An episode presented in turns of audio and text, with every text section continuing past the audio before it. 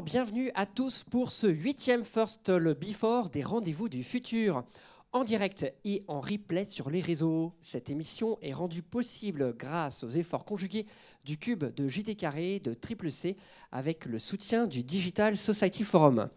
Alors le magazine, le First, comme chaque mois, a vocation à rencontrer des change makers, des personnes qui font le changement, qui trouvent et mettent en œuvre des innovations, qu'elles soient numériques, sociales, éducatives ou citoyennes. Cette émission est co-animée avec euh, Rémi Hoche. Bonsoir Rémi. Bonsoir. Nous accueillons ensemble ce soir sur le plateau Frédéric Bardot, cofondateur de Simplo.co. Bonsoir Frédéric. Bonsoir. Vous pourrez prendre le micro. Ce sera mieux. Bonsoir. À chaque fois, vous voudrez prendre euh, la parole. Merci. Cette émission sera ponctuée par une chronique de Laura qui nous présentera une action positive de recyclage portée par des acteurs bordelais. Et Rémi, Rémi nous présentera l'actu de la créativité et partagera sa question du moment. Alors, la règle du jeu euh, pour vous, euh, internautes et spectateurs, elle est simple. Écoutez, réagissez, posez vos questions sur Twitter en utilisant le hashtag LeFirst, tout attaché. Très bonne soirée.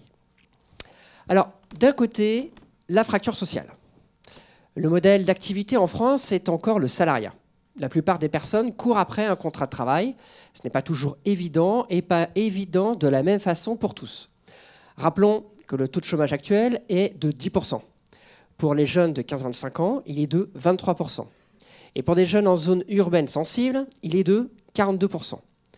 De l'autre côté, la fracture numérique. numérique. La fracture numérique. Alors derrière le chiffre de 12% des Français qui n'auraient jamais utilisé Internet de leur, vie, se cache un angle mort, pour reprendre le terme utilisé par la sociologue euh, Valérie Peugeot du Digital Society Forum euh, d'Orange.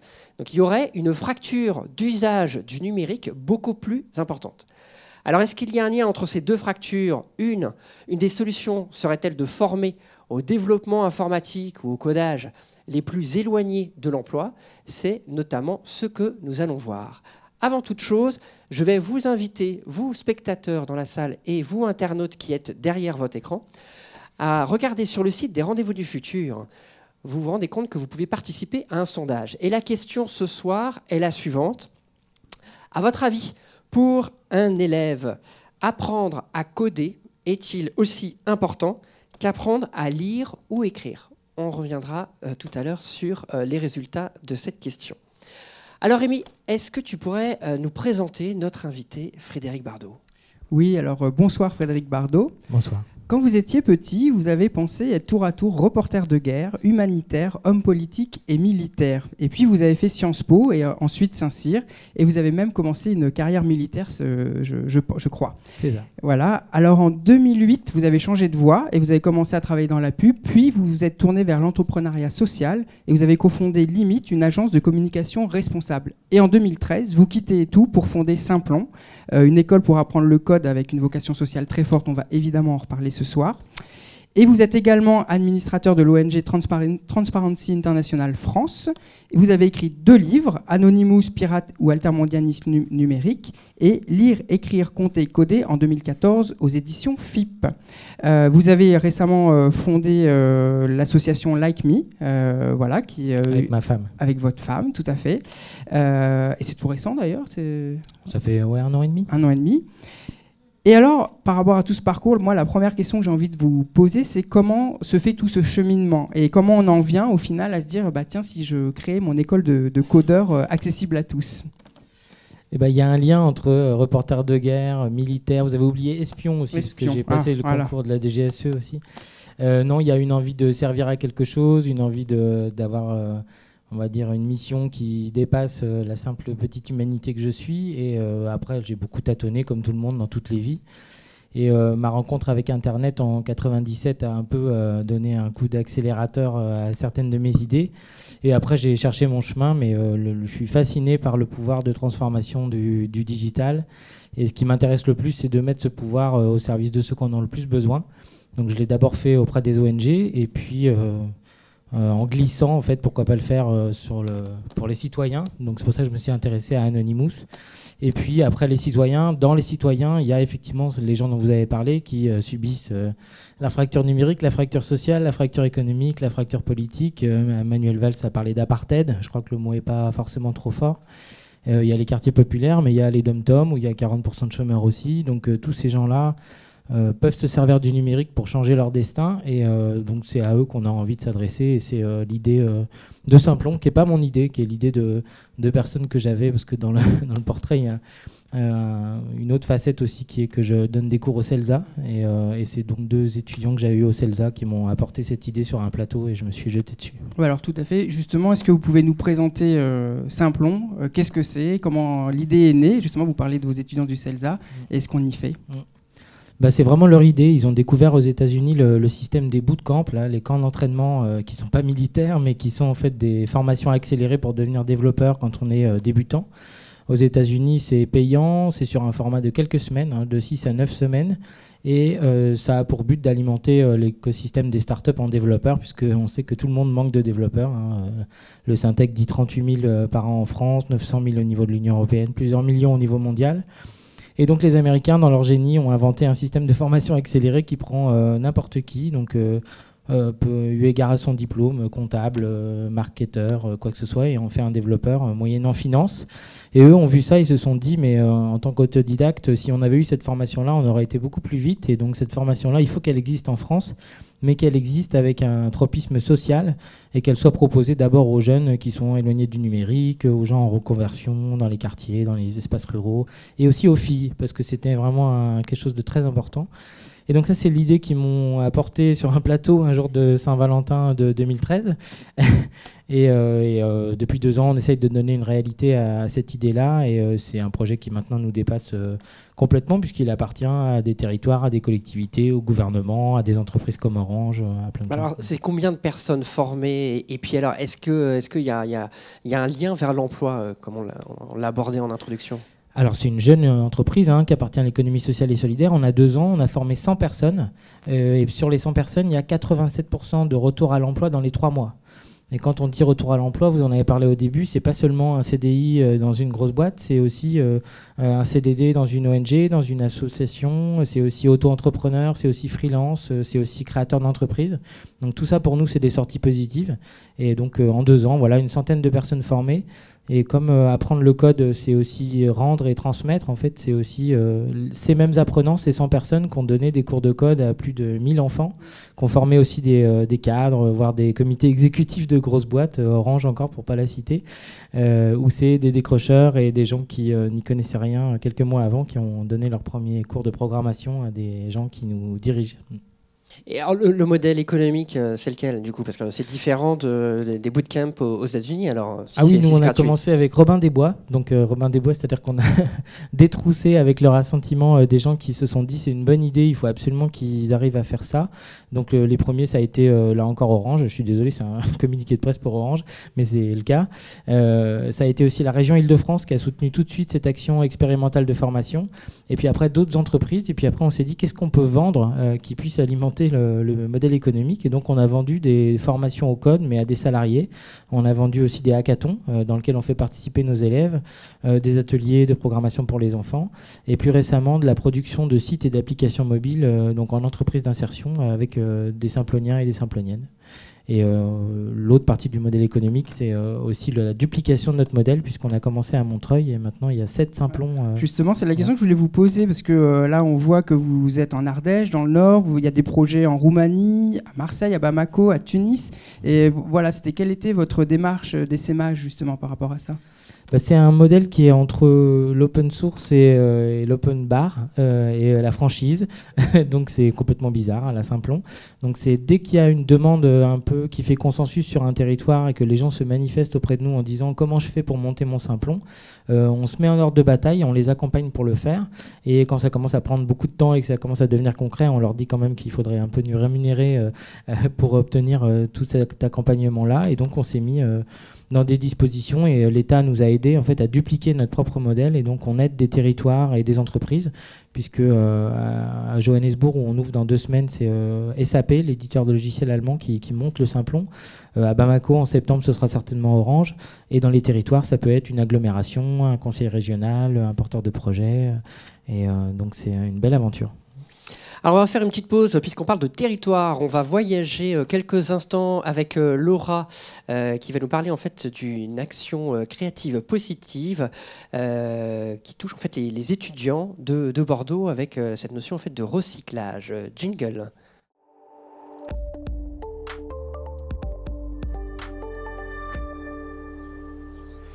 Bonsoir Charlie, bonsoir Rémi, bonsoir à tous.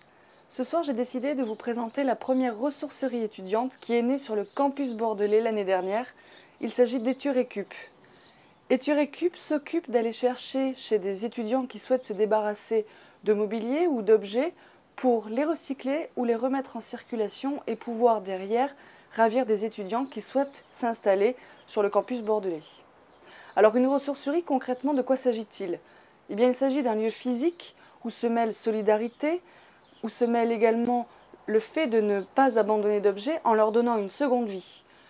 Et puis derrière, contente des clients heureux, ravis de pouvoir se meubler ou acheter de nouveaux biens à moindre frais.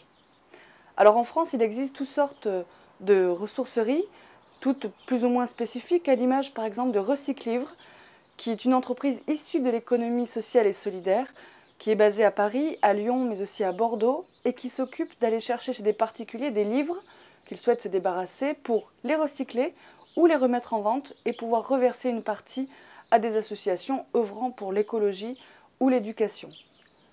Alors à l'heure des grands ménages de printemps ou des déménagements chez les étudiants qui ont terminé leur année universitaire, c'était le bon moment pour vous parler ce soir de cette initiative qui existe partout en France afin que vous puissiez vous renseigner, vous inspirer aussi d'aller côtoyer ces ressourceries et de lutter contre le gaspillage d'objets. Je vous souhaite à tous une très bonne soirée. À bientôt.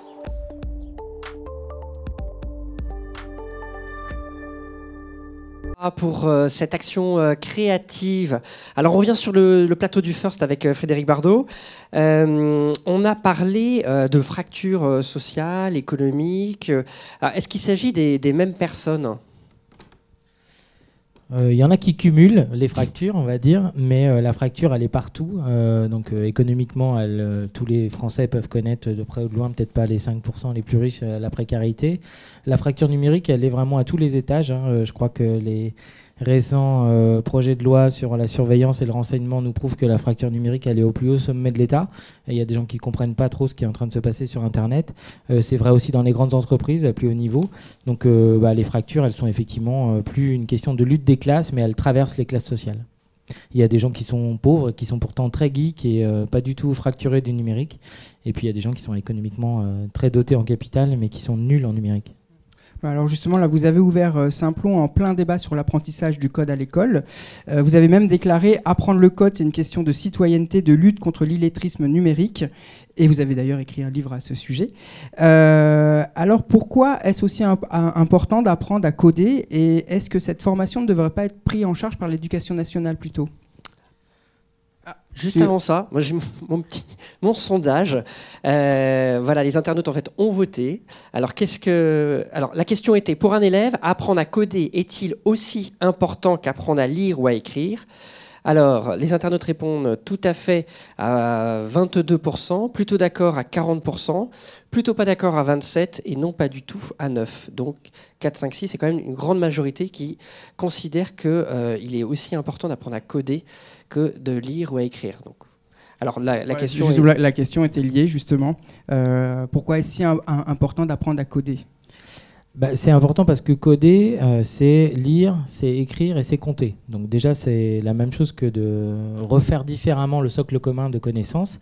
Donc ça, c'est la première chose. Et c'est pour ça que l'éducation nationale a d'abord mis en périscolaire, avec Benoît Aymon et Najat Vallaud-Belkacem, des cours de code en périscolaire, donc dans les ateliers de, de réforme des rythmes éducatifs. Et là, elle vient de décider de déployer des cours de sensibilisation à la programmation dès le CE1. Donc maintenant, c'est dans les programmes scolaires de tout le monde, partout en France. Et donc ça, c'est euh, extraordinaire parce qu'on rejoint euh, des pays qui font ça depuis des années. Et c'est intéressant, pas uniquement à cause du code, parce que ces jeunes têtes blondes ou pas blondes ou frisées ou noires ou tout ce qu'on veut, elles vont pas devenir développeurs, mais c'est une question de, littératie numérique, hein, d'illettrisme numérique. S'il y a des ordinateurs, des téléphones euh, et du numérique partout dans nos voitures, dans nos frigos, il faut absolument qu'on revienne au on va dire, au rapport de base euh, qu'il doit y avoir avec la technologie, c'est que les machines sont des machines bêtes et elles nous obéissent. Et la manière de faire en sorte qu'elles nous obéissent, c'est connaître leur langue. Et connaître leur langue, c'est savoir programmer. Pas pour être développeur, mais pour se rendre compte que le numérique, c'est euh, dans notre main et euh, c'est pas une boîte magique qui nous domine, mais c'est vraiment nous qui avons la main. Et juste, on parle beaucoup du code. La mode, c'est le code et Simplon, c'est fait sur le code, donc je vais pas cracher sur la soupe. Mm. mais au-delà du code, il y a la fabrication numérique, il y a l'électronique, il y a la robotique, il y a tous les usages créatifs du numérique.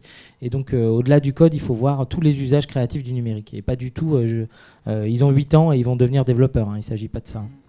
J'ai l'impression en fait que les, les, profs de latin là, vont, vont, vont, réagir parce que finalement en fait on va justifier des cours de code à l'école pour apprendre une, une forme de, de, de, logique aux élèves qui était un des arguments pour les profs de, de, de langue morte qui du coup là vont se réagir j'imagine. Bah, je pense qu'il y a beaucoup de gens qui vont trouver votre comparaison euh, sympa parce que comparer le code à une langue et le latin à une langue euh, structurante, euh, ça c'est une bonne chose pour les deux. après, je pense que dans le cadre des, programmes scolaires, on ne peut pas tout faire. je pense qu'il y a des effets de mode et qu'il y a des choses structurantes qui peut-être sont marquées comme appartenant au passé et d'autres à l'avenir. L'important c'est d'avoir une formation et de comprendre la structuration des choses. le latin, ça structure la langue, ça structure la culture, ça structure tout. le code, ça structure de plus en plus de choses. Hein. On est euh, vraiment dans une, une, gouvernementalité algorithmique, comme disent les philosophes, hein, et euh, des gens comme Bernard Stiegler et, d'autres. Euh, voilà, pour, pour ne pas être programmé, il faut programmer. moi, j'aimerais que, notamment dans les quartiers populaires, on fasse autant de latin que de code, mais peut-être que c'est pas possible, et j'aimerais pas être ministre de l'Éducation nationale.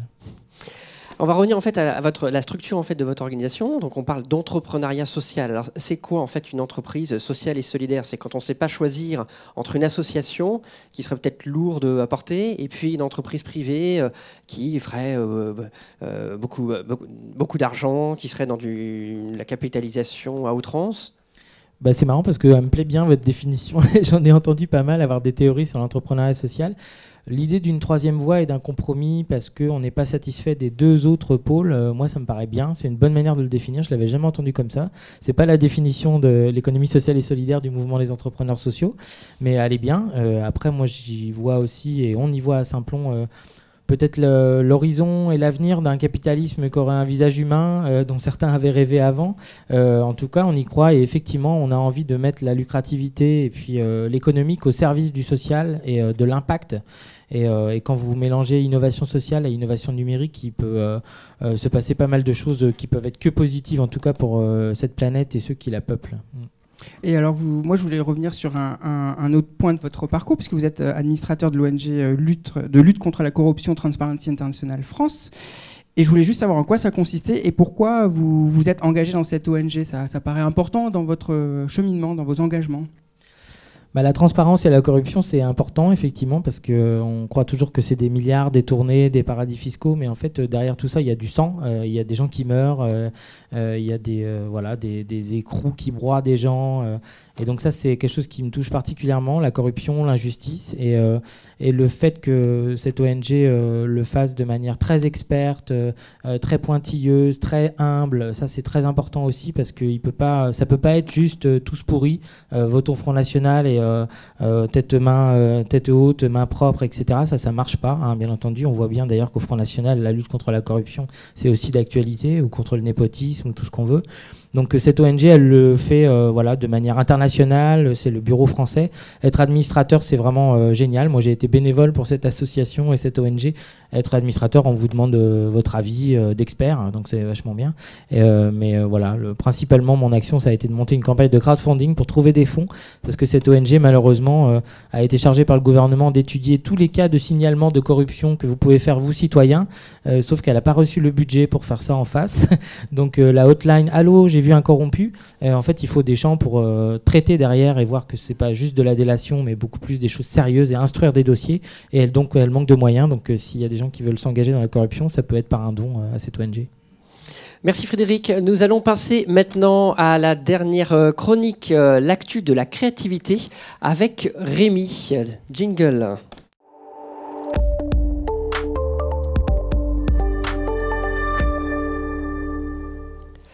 Alors Rémi, quelle question t'es-tu posée euh, ce mois-ci? Bah, Charles-Antoine, tu as vu, les beaux jours reviennent et là on a de plus en plus envie de se poser dans un transat et de ne rien faire, juste laisser son esprit euh, vagabonder.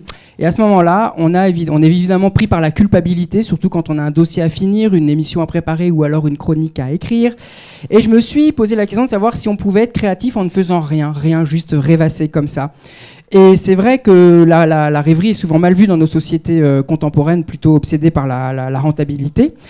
D'ailleurs, Freud considérait la, rêverie comme une forme de pensée infantile et d'adonation à la paresse. Donc, euh, euh, on voit à quel point c'est mal vu. Et pourtant, pourtant, la rêverie occuperait presque la moitié de notre temps, euh, selon une étude réalisée par la, publiée dans le très, sérieux, très sérieuse revue Science et réalisée par deux chercheurs en psychologie de, psychologie de Harvard. Je vais y arriver. Et, comment, comment ont-ils fait en fait ben, bah, Figure-toi qu'ils ont créé une application avec, qui a permis de contacter plus de 2000 volontaires et en fait, il les contactait à n'importe quel moment et pendant leur activité, leur demander qu'est-ce que vous êtes en train de faire et à quoi pensez-vous. Et, et la plupart du temps, c'était complètement décorrélé de leur activité, donc leur pensée était ailleurs. Ils en ont conclu donc que 47% de notre temps est passé euh, dans la rêvasserie.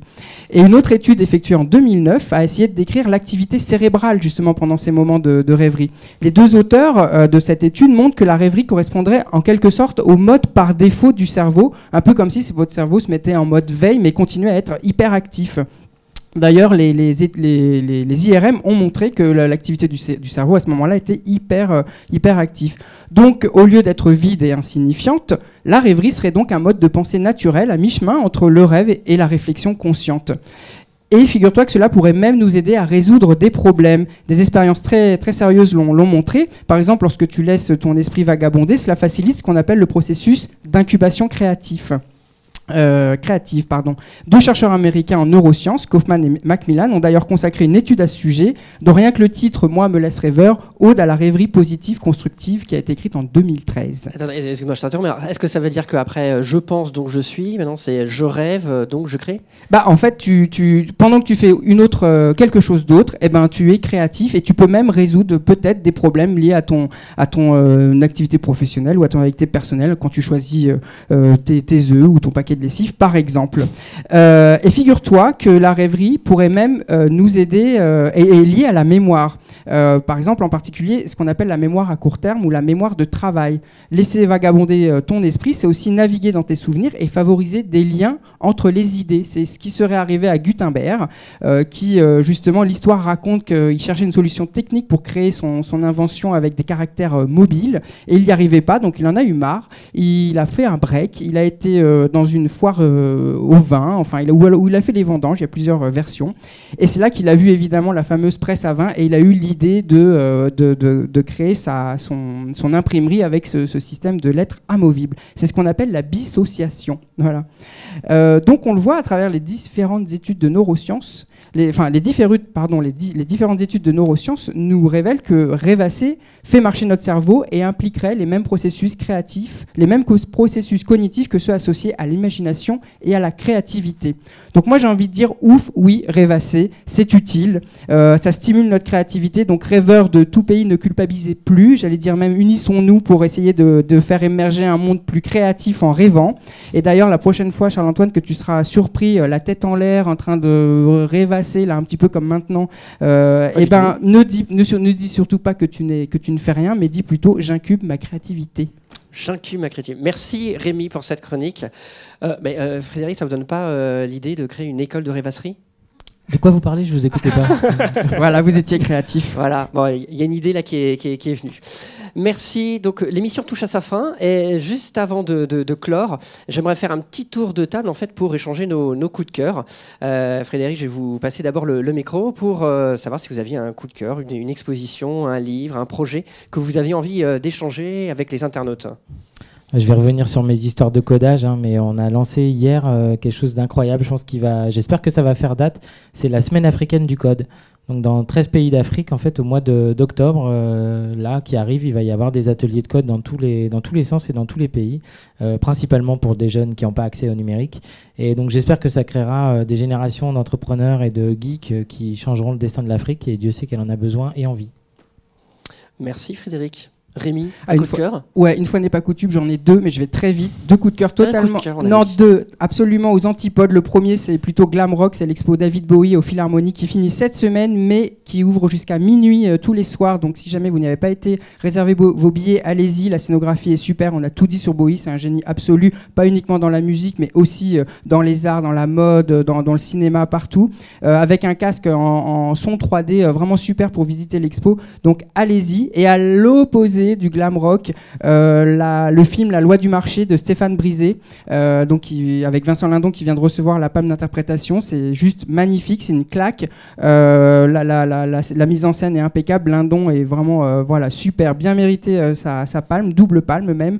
Et justement ici on parle beaucoup de changement. quand on voit un peu le monde qui est décrit dans ce film, et eh ben on se dit que le changement faut qu'il arrive très très vite.